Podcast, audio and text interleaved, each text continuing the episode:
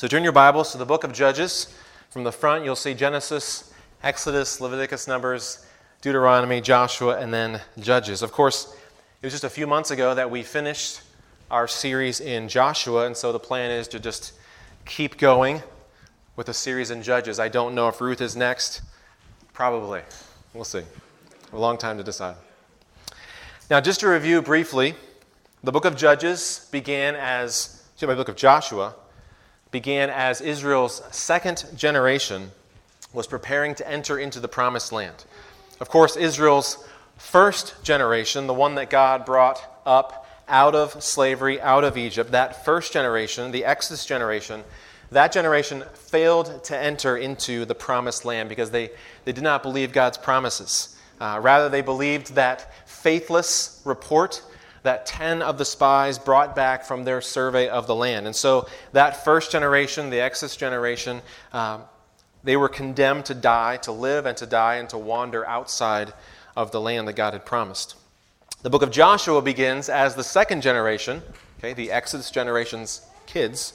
As that second generation, um, they are preparing to enter into the land God promised. They are, they're led by Joshua, and uh, Joshua had actually gone with the faithless spies, but he, along with a guy named Caleb, came back with a faithful report. They were confident that the Lord was more than powerful enough to fulfill all the promises that he had made to his people. And so, after Moses died, who got the people, by God's power, to the edge of the Jordan River, Joshua became the leader of Israel to take them in. And then the book of Joshua, God gave Israel the land through conquest. And so we see stories in Joshua like the one about Rahab's faith and the falling of the walls of Jericho. There's a story of the crossing of the Jordan River. There's a story of Achan's sin and Israel's defeat before that little tiny city called Ai. And then there's, of course, the story of how God bends the sun and the moon for the sake of his people in that famous battle, and many more. Then in the middle chapters of Joshua, we have all of these uh, geographical indicators as God allots pieces of land to families and tribes. And so finally, in this portion of the book, all these promises of land become reality. Uh, God's promise finally becomes dirt and water and stone and fields and trees and cities. And then lastly, the book of Joshua concludes, as you heard Brian read today, it concludes with a warning to be faithful to God so that they might be able to complete the conquest and also remain in the land. And so that brings us to the book of Judges. Now, when we bought our house here in Richfield, we were very excited that it came with a working snowblower. However, when winter came, I quickly found out that the fact that a snowblower can be turned on does not mean it is any good at blowing snow. So that first winter, I shoveled our huge driveway pretty much entirely without the use of a snowblower. It's my, uh, that next year, that fall, we bought a nice big snowblower. I wanted to get the kind with the huge, like, tank treads, but that was a little outside our price range. So we did get a nice one, and it's my goal that this snowblower lasts for years. And so to do that, every year, as we get into the later portion of the fall, I will get out my, my user manual, and I'll go through the process of getting my snowblower ready for the winter. And this involves greasing various points, changing the oil, checking the lubricant in the auger gear case, and picking up a few gallons of non oxygenated fuel. Now, I have just told you everything I know about small engines. Okay? I don't know very much. And so I'm trusting that if I follow the manual, this thing will last forever. After all, there are only two kinds of people in this world, right? Those who read manuals and those who wish they had. now, the opening chapters in Judges are a kind of manual. But this manual does not tell us how to succeed, it actually tells us how to fail. Our text for today, Judges 1 1 through 2 5, is a manual, a step by step guide explaining how to fail in the fight against sin. So look with me at Judges 1, Judges 1, verse 1. After the death of Joshua, now I'll stop there. Okay, I won't keep stopping that quickly, but we'll stop there for a second. Okay, you see, the book of Judges begins the exact same way that the book of Joshua began. When Joshua began, Moses had just died. So the book of Joshua begins with the death of Moses. Now the book of Judges begins with the death of Joshua. And so the question is who is going to lead Israel now that Joshua is no longer here? Verse 1 again. After the death of Joshua, the people of Israel inquired of the Lord, Who shall go up for us first against the Canaanites to fight against them? The Lord said, Judah shall go up. That's one of the tribes. I have given the land into his hands. So, what do we know so far? We know three things at least. Number one, we know that there is not going to be another individual like Moses or like Joshua that will lead Israel all together to take the rest of the land. Second, going along with that, we know that the tribes of Israel are now going to fight more independently as they remove the land's inhabitants that still remain. And that work is going to start with Judah, the tribe of Judah. And third, we know that even though, even though Moses and Joshua are gone, the Lord has not wavered in his commitment to fulfill the promises of his covenant that he made with Abraham. He says, I have given the land into Judah's hand. The Lord is ready to pick up right where he left off with Joshua. Verse 3. And Judah said to Simeon his brother, Come up with me into the territory allotted to me, that we may fight against the Canaanites, and I likewise will go with you into the territory allotted to you. So Simeon went with him. Notice that Judah does not head off to battle in response to the Lord's directive, like right away. And some people actually fault Judah for this, as if they're not willing to go by themselves, but they want to take somebody with them because they don't trust the Lord. However, I think it makes more sense to say that Judah invites the partnership of Simeon because Simeon was such a small tribe, and because Simeon's inheritance was actually within the inheritance of the tribe of Judah. And so it makes perfect sense that these tribes would work together to conquer the inhabitants that remain. So that's a good sign. Verse 4. Then Judah went up, and the Lord gave the Canaanites and the Perizzites into their hand, and they defeated 10,000 of them at Bezek. They found Adonai Bezek at Bezek, and fought against him and defeated the Canaanites and the Perizzites. Adonai Bezek fled, but they pursued him and caught him and cut off his thumbs and big toes. And Adonai Bezek said, Seventy kings with their thumbs and their big toes cut off used to pick up scraps under my table. As I have done, so God has repaid me. And they brought him to Jerusalem, and he died there. And the men of Judah fought against Jerusalem and captured it, and struck it with the edge of the sword, and set the city on fire. And afterward, the men of Judah went down to fight against the Canaanites who lived in the hill country in the Negev and in the lowland, and Judah went against the Canaanites who lived in Hebron. Now, the name of Hebron was formerly Kiriath Arba. And they defeated Sheshai, Shishai, and Ahiman and Talmai. From there, they went against the inhabitants of Debir. The name of Debir was formerly Kiriath Sefer.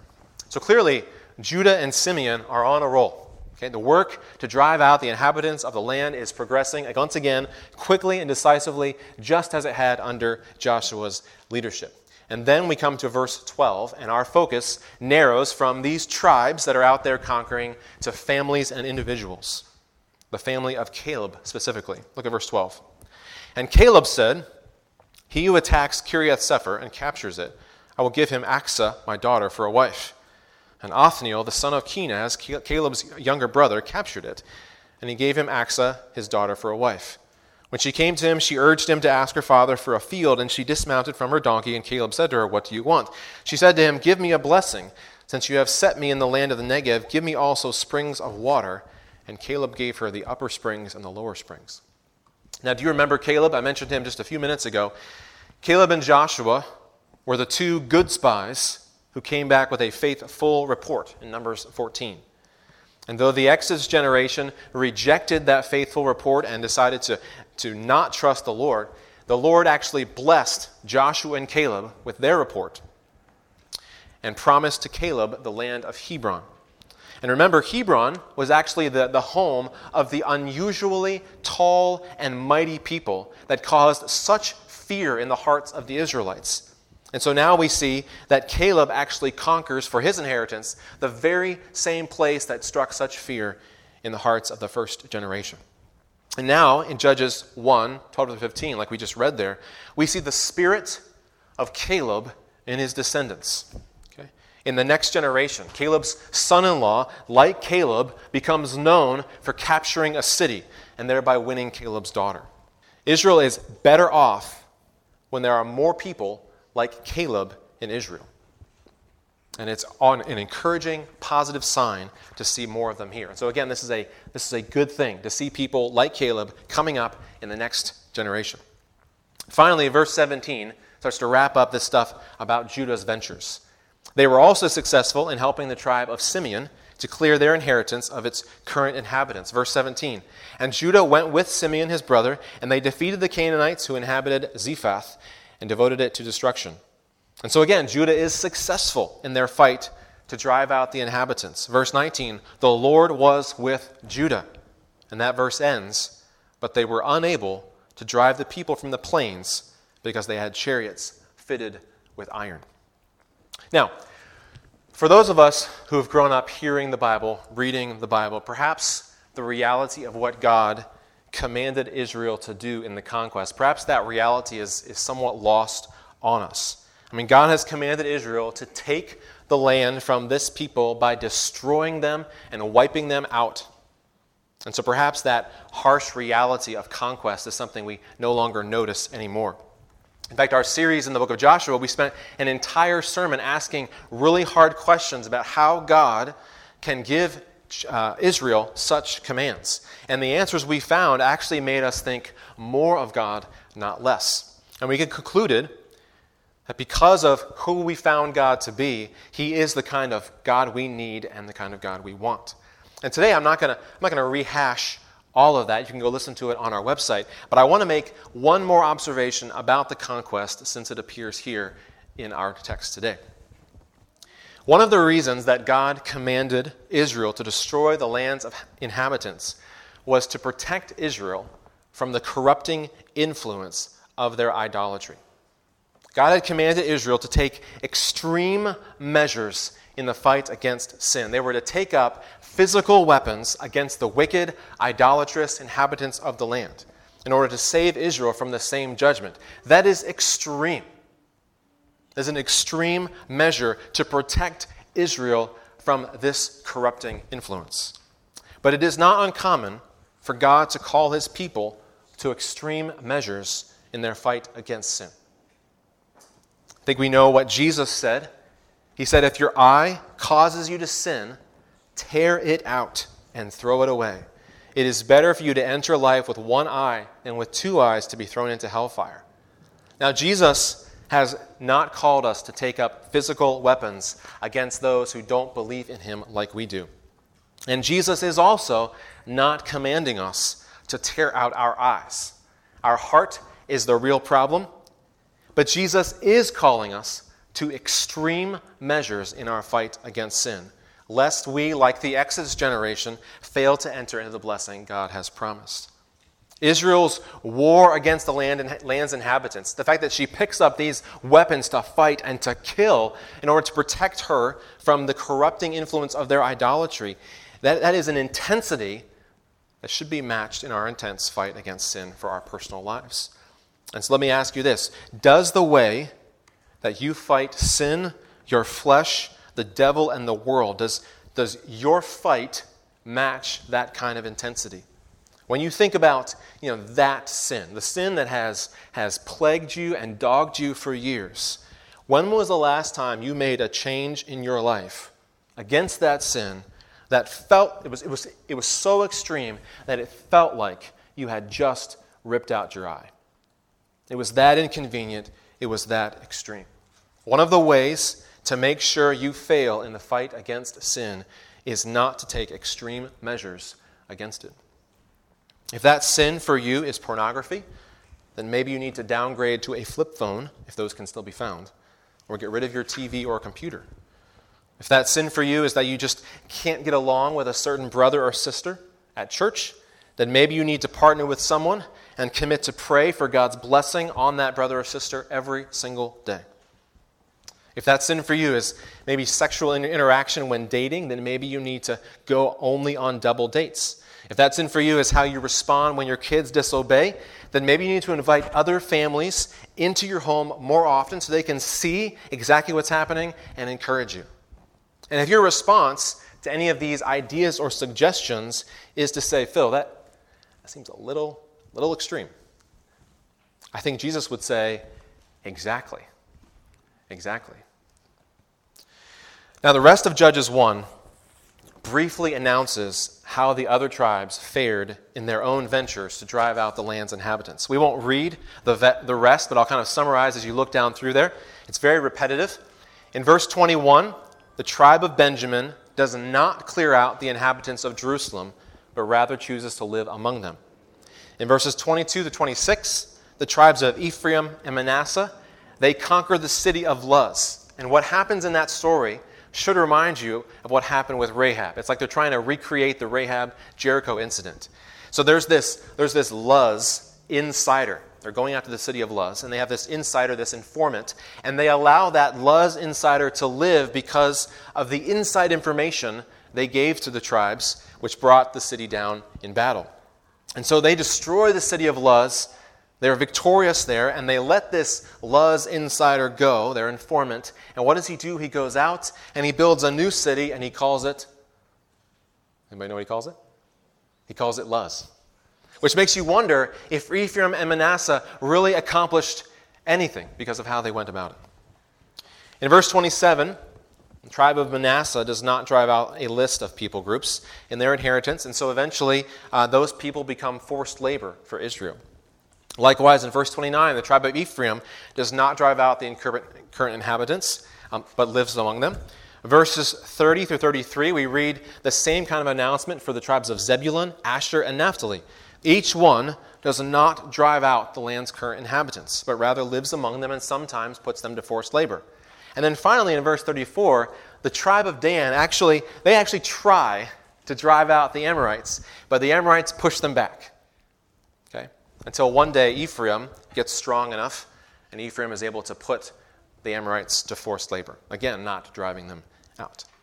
So, what do you think about all these, all these stories of, of conquest in Judges 1, or these, these brief summaries of, of what's been going on? How is the conquest going now? Okay, well, we had said before that Judah started out really well, right? There was that story about the king of Bezek but even that story about the king of Bezek kind of kind of felt weird, didn't it?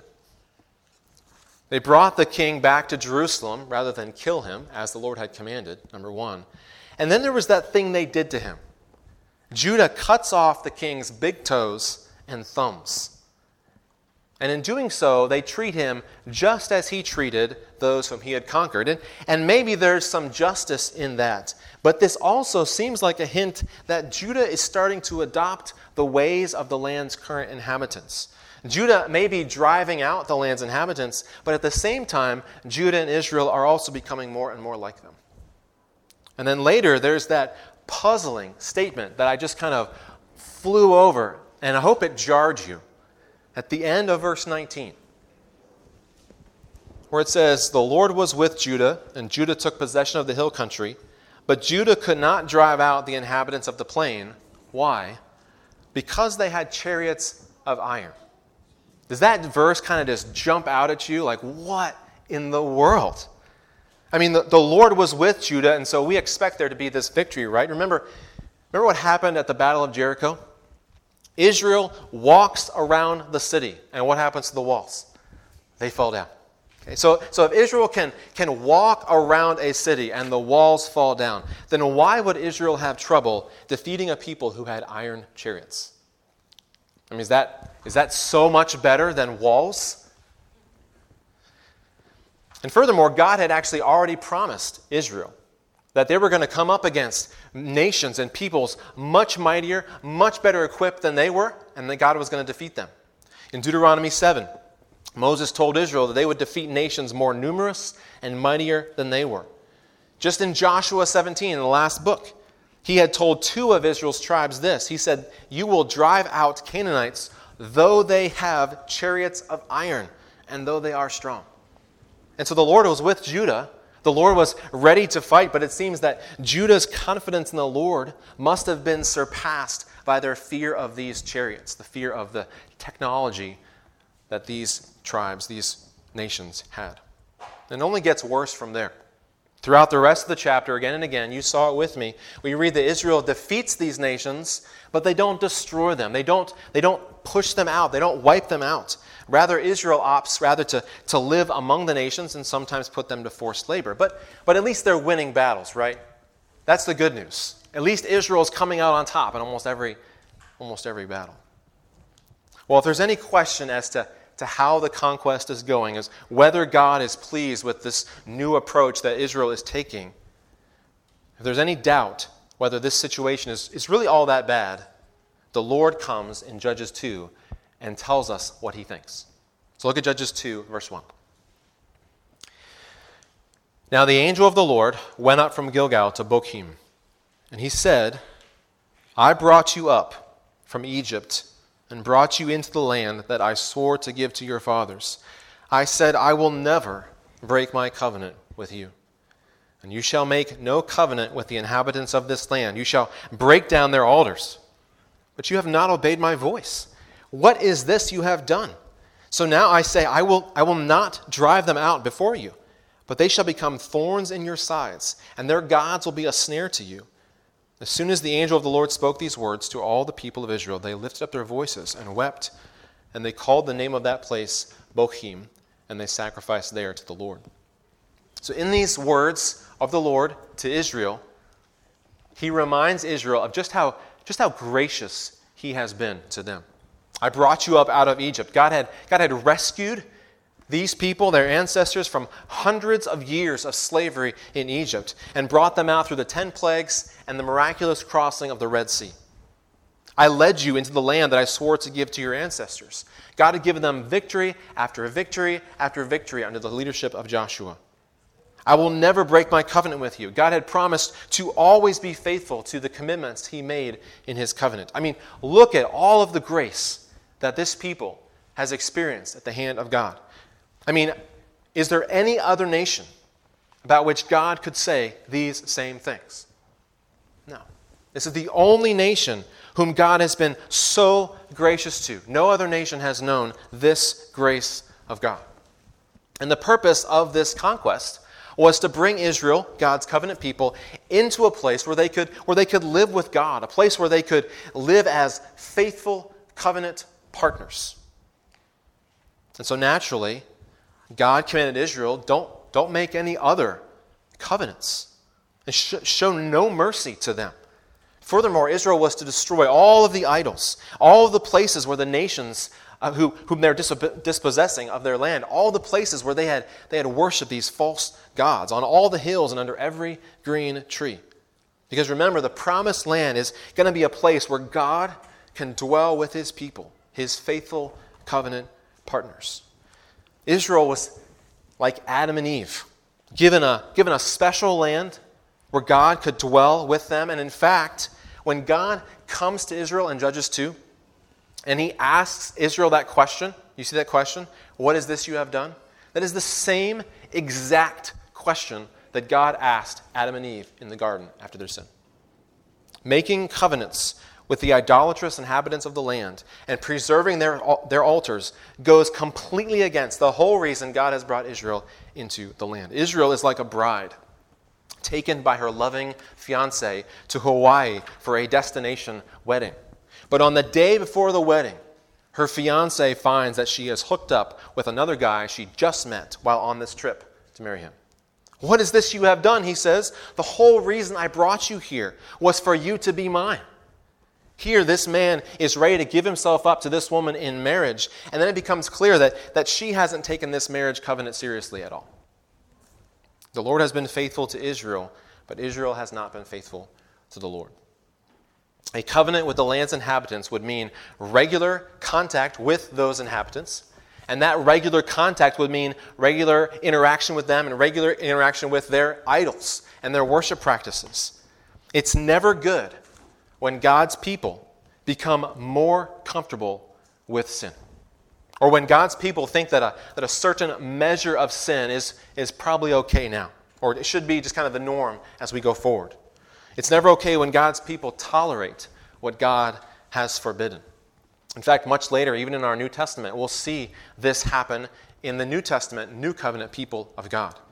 In Romans, excuse me, in uh, 1 Corinthians 5, Paul actually rebukes the church there because they, they had accepted a man in their congregation, in their membership, in their number, who was living in open sexual immorality. They had tolerated what God forbidden. And then later, we read today, Megan read from Revelation 2, where, where we saw in Christ's letter to the church at Thyatira, he praises the church for their works, their love, their faith, their service, and their patient endurance. So many good things going on at that church. Seems like a great church. But then Christ rebukes them. Why? Because they were tolerating a false prophetess who was leading the members of that church into idolatry and adultery. And so, in both cases, God's people had grown comfortable with, tolerant of what God had forbidden. We never want to get to a place where we are okay with something that God opposes. We saw the Corinthians fail to exercise church discipline. My prayer is that this church, RBC, would never neglect church, church discipline when it is warranted, just because perhaps the sinning, unrepentant member contributes significantly to the church's finances. We never want to get to a place where we overlook what God forbids. We saw the church at Thyatira accept false teaching. May it never be that this church would adopt a position on, on homosexuality or transgenderism that would endear us to our culture, but at the same time contradict or undermine the scriptures. We never want to be in a place where we are, we are getting more comfortable or we accept what God opposes. And this, this dangerous way of thinking also can become very personal in our personal lives. You think about what entertains us. Have we just accepted the fact that practically every new movie that comes out in our era, our age, is going to have nudity or a sex scene in it? And if we just accepted that? So, just as long as it's not overly explicit or overly drawn out, I mean, if it gets really bad, if it's super long, we'll, we'll fast forward it. Are we really going to accept or tolerate as entertainment what God has forbidden? What in our relationships, our relationships to unbelievers? Are we going to support what our culture says is normal? Are we going to bring a, bring a gift to the office party for our coworker who just got engaged to someone of the same sex? Are we going to celebrate or affirm what God has forbidden? One of the ways to make sure we fail in the fight against sin is to become comfortable with it, to tolerate what God has forbidden. But that's exactly what Israel did when they, when they made all those covenants and when they lived with the nations or lived among them. They did not destroy the idols, and so God's judgment will be just what He promised. He is no longer, He says, I'm no longer going to drive out the nations before Israel. The people and their idols will be a constant problem for you. And so this is a dark day in Israel's history, but I would say that in the book of Judges, we are still in the bright section, if that can be believed. This is still in the bright section. This is a dark day in Israel's history. The people respond to the Lord's words with weeping and sacrifices. But as dark as it is here, there is a small ray of hope in this text. Did you catch it? Look back at what the Lord said in Judges 2, verse 1. He says, I brought you up from Egypt, and I brought you into the land that I swore to give to your fathers. And I said, I will never break my covenant with you. Notice in this, in this judgment from the Lord, he maintains his commitment to the covenant. He has said, I will never break my covenant with you. So, though Israel has been a faithless covenant partner with God, God is not going to abandon his plan to save through the promises of his covenant with Abraham. God is committed to this covenant even if Israel is not. But faithless covenant partners, like this generation of Israel, they will not enjoy the, the blessings of God's promises. Israel's experience in the land is not going to be anything like it could have been if they had obeyed. Now, on the one hand, I hope, I hope that when you read all this and hear all this, I hope that your heart responds with a desire to not be like Israel. I hope it is uh, your heart desires to be faithful. I hope your heart desires not to become comfortable with sin. Hope your, desi- your heart desires to take extreme measures against sin in your life. Those are all great desires, and I hope they are rising from our hearts this morning as we hear the word of the Lord. But before all of that, we must recognize that our faithfulness, how faithful we are, how extreme we are against sin, how, how uncomfortable we are with it, our faithfulness will not be the reason that we enjoy the salvation God promised in His covenant. If it were based on our faithfulness, then we would fare no better than did these Israelites in their quest to conquer the land's inhabitants. It doesn't matter how strict you are in the movies you watch, how strict you are in your relationships, if we are not trusting in the faithfulness of God, we will fare no better than the Israelites. God is so committed. He is so committed to this covenant. He's so committed to the salvation that he, he promised in this covenant that he sent his only Son, Jesus Christ, to live as one of us, as the God man, always obeying his Father, always being the perfect, faithful covenant partner. And then Jesus died on the cross, not for his own sins, but for ours. And then God raised him from the dead, validating his suffering, his sacrifice, and also validating him as the faithful covenant partner through whom God will fulfill all the salvation that he's promised in his covenant. And so, what remains for us, because of what Jesus has done, is to turn from our sin and to trust in Jesus, to trust that he has already fought and already won the fight against our sin. His faithfulness and his victory counts for all of us who will trust him, so that through Jesus we will receive all the salvation that God promised through his covenant, the covenant to which he is so committed. And so the final way to fail in the fight against sin is to fight as if the battle all depends upon you rather than on Jesus Christ. You, I, we, we are all too much like Israel. We will lose if we fight by ourselves. Don't get me wrong, we still need to fight. The New Testament is replete with fighting imagery for the Christian life. The fight will require extreme measures, and the fight will require that we never get comfortable with what God hates. But through all of that, our fundamental confidence must be in God's faithfulness through Jesus Christ, trusting that Christ's faithfulness counts for us by faith, and that his blood covers all of our failures in this fight against sin. Let's pray. Our Father, we thank you today for this word from the book of Judges. Thank you for the reminder of just how committed you are to your covenant. And even before us today, this table, the reminder in it, again, of your commitment. So insistent are you on bringing your plan to pass that you sent Jesus Christ to die on the cross for our sins and raised him from the dead. Thank you that it is not our faithfulness, our fighting ability that will ultimately be what, or the reason that we get to enjoy your salvation, but it is because of Christ. Well, Lord, we pray as we trust you and rest in what Jesus has done. We pray that you would give us the strength to fight with you hard against our sin that we might bring glory to you, that we might look more and more and more like the one who died to save us. That together as a church, we would be holy and without blemish for your Son, Jesus Christ. We pray these things in your name. Amen.